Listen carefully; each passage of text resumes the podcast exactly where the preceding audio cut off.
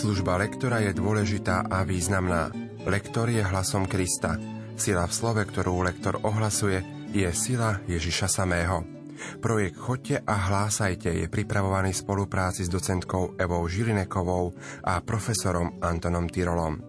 Príjemné počúvanie vám zo štúdia praje Pavol Jurčaga. Dnes si spoločne vypočujeme liturgické čítania z 15. nedele v období cez rok.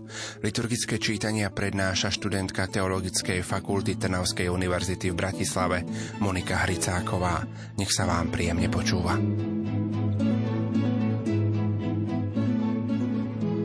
Zrejme hlavnou témou dnešných nedelných čítaní je láska k Bohu a blížnemu. Mojžiš svojej záverečnej tretej rozlúčkovej reči k ľudu uvádza v stručnej syntéze seriózny program náboženského života človeka.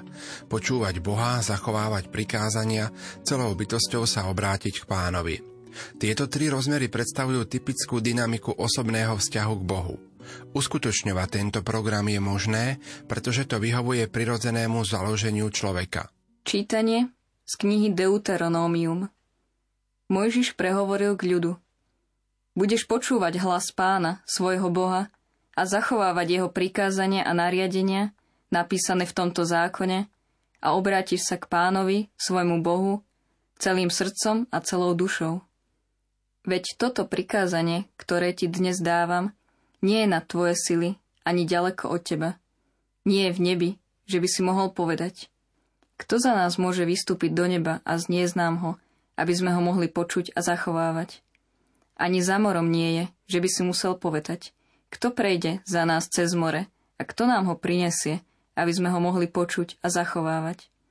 Naopak, toto slovo je celkom blízko pri tebe, je v tvojich ústach a v tvojom srdci a preto ho môžeš zachovať. Počuli sme Božie slovo. Slovo má docentka Eva Žilineková. Zo štilistického hľadiska máme v tomto úryvku priamu reč v priamej reči. Čiže Mojžiš prehovoril k ľudu a teraz ide jeho priama reč, ale potom tu máme ešte aj doplnenú priamu reč, koho si kto môže Mojžišovi oponovať. Z hľadiska technického pozor na to prvé, na to ohlásenie čítania. Deuteronómium. Mnohí z lektorov majú strach z tohoto viac slavičného slova.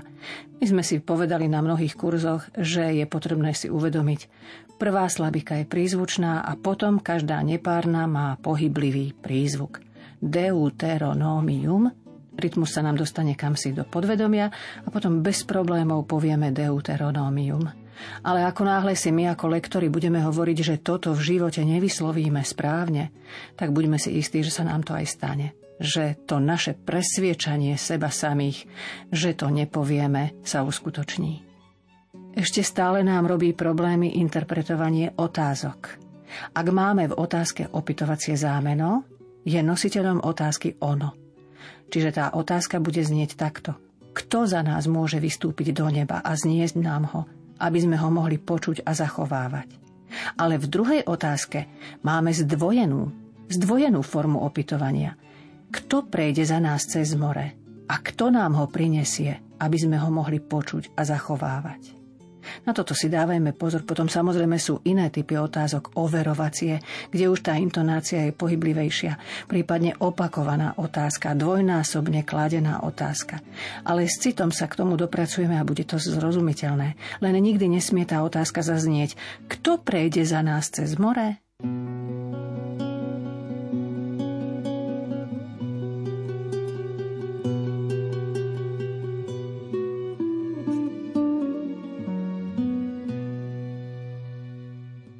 Dlhý žalm 69 so svojimi 37 veršami nesie názov Načenie pre Boží dom. Tento žalm predstavuje pokornú modlitbu človeka, ktorý je plný horlivosti za Boží dom. Zrejme v ňom sa modlí a predkladá Bohu svoje osudy. Z textov sa zračí jeho pokora a vďačnosť za to, že pozná Boha a môže mu slúžiť celým srdcom a celou mysľou. V tomto obsahu vidíme úzky súvis medzi týmto žalmom a prvým čítaním. Hľadajte pokorný Pána a srdce vám oživne. Pane, obraciam sa modlitbou k Tebe v tomto čase milosti. Vypočuj ma, Bože, pre svoju veľkú dobrotu. Pre svoju vernosť mi pomôž. Vyslíš ma, Pane, veď si dobrotivý a láskavý. Pre svoje veľké milosrdenstvo pohliadni na mňa. Som úbožiak plný bolesti, Tvoja pomoc, Bože, ma pozdvihne.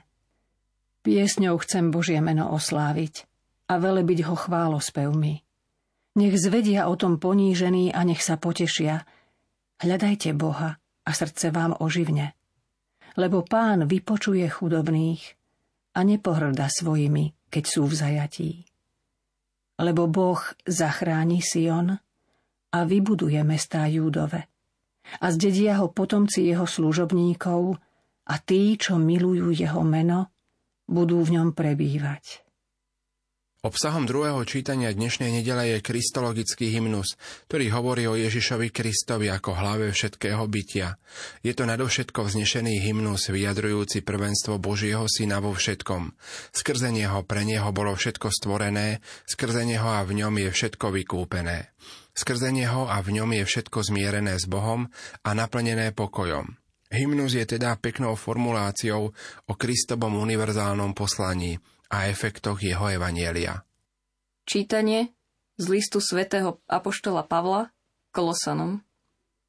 Ježiš Kristus je obraz neviditeľného Boha, prvorodený zo všetkého stvorenia, lebo v ňom bolo stvorené všetko na nebi a na zemi, viditeľné i neviditeľné, tróny aj pánstva, kniežatstva aj mocnosti. Všetko je stvorené skrze neho a pre neho. On je pred všetkým a všetko v ňom spočíva. On je hlavou tela, cirkvi. On je počiatok, prvorodený z mŕtvych, aby on mal vo všetkom prvenstvo. Lebo Boh chcel, aby v ňom prebývala všetka plnosť a aby skrze neho zmieril všetko so sebou, keď pre jeho krv na kríži priniesol pokoj všetkému, čo je na zemi, aj čo je na nebi. Počuli sme Božie slovo. Slovo má docentka Eva Žilineková. Tento úryvok listu svätého apoštola Pavla pre nás znamená, keď si ho plne uvedomíme, hymnus na Kristovu vznešenosť.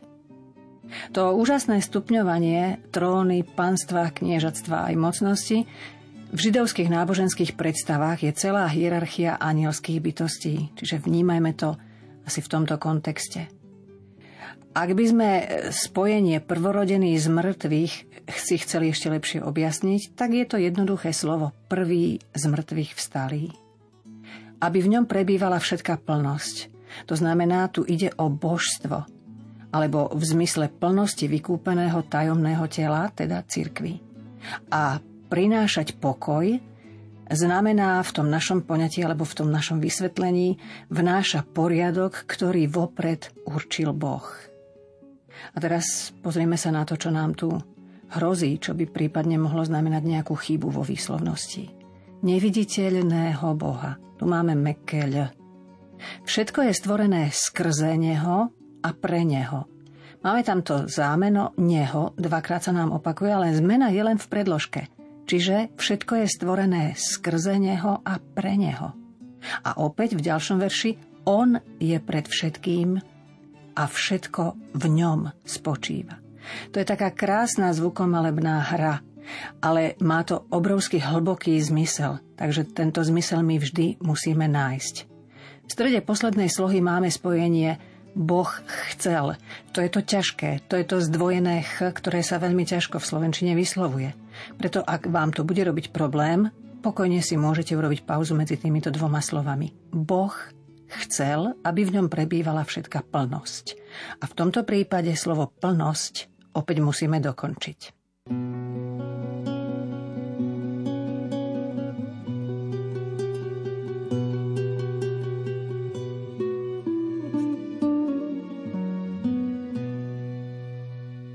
Otázky o syntéze Tóry boli v Ježišových časoch zrejme predmetom teoretických diskusí učencov. Diskusia zasiahla aj pána Ježiša. Obrátil sa naň istý zákonník s otázkou o podstatnej podmienke pre vstup do večného života. Diskusia bola vedená na pomerne vysokej odbornej úrovni. Najskôr bola prednesená otázka, potom odpoveď písma, potom praktický príklad a nakoniec praktická aplikácia s pozbudením choď a hrob aj ty podobne. Podobenstvo o milosrdnom Samaritánovi je neprekonateľné svojou ľudskou ušlachtilosťou a kresťanskou láskou k blížnemu. Komentátori sa okrem vlastného zmyslu tohto podobenstva usilujú rozvíjať aj rozličné alegorické výklady, ktoré vidia v Samaritánovi Ježiša Krista. Polomrtvý človek môže symbolizovať ľudstvo po prvom hriechu. Olej a víno sú napríklad Božie slovo a sviatosti alebo podobné. Čítanie zo svätého Evanjelia podľa Lukáša. Vystúpil ktorýsi znalec zákona a povedal, aby pokúšal Ježiša. Učiteľ, čo mám robiť, aby som bol dedičom večného života? Ježiš mu vravel, čo je napísané v zákone? Ako tam čítaš? On odpovedal, milovať budeš Pána, svojho Boha, z celého srdca, z celej svojej duše, zo všetkých svojich síl a z celej svojej mysle a svojho blížneho ako seba samého. Povedal mu, správne si odpovedal, toto rob a budeš žiť. Ale on sa chcel ospravedlniť, preto sa opýtal Ježiša, a kto je môj blížny? Ježiš povedal, istý človek zostupoval z Jeruzalema do Jericha a padol do rúk zbojníkov. Tí ho ozbíjali, doráňali, nechali ho polomrtvého a odišli. Náhodou šiel tou cestou istý kňaz a keď ho uvidel, obišiel ho. Takisto aj Levita, keď prišiel na to miesto a uvidel ho, išiel ďalej. No prišiel k nemu istý cestujúci Samaritán a keď ho videl, bolo mu ho ľúto. Pristúpil k nemu, nalial mu na rany oleja a vína a obviazal mu ich, vyložil ho na svoje dobytča, zaviezol ho do hostinca a staral sa oň. Na druhý deň vyňal 2 denáre, dal ich hostinskému a povedal, staraj sa oň a ak vynaložíš viac, ja ti to zaplatím, keď sa budem vracať. Čo myslíš?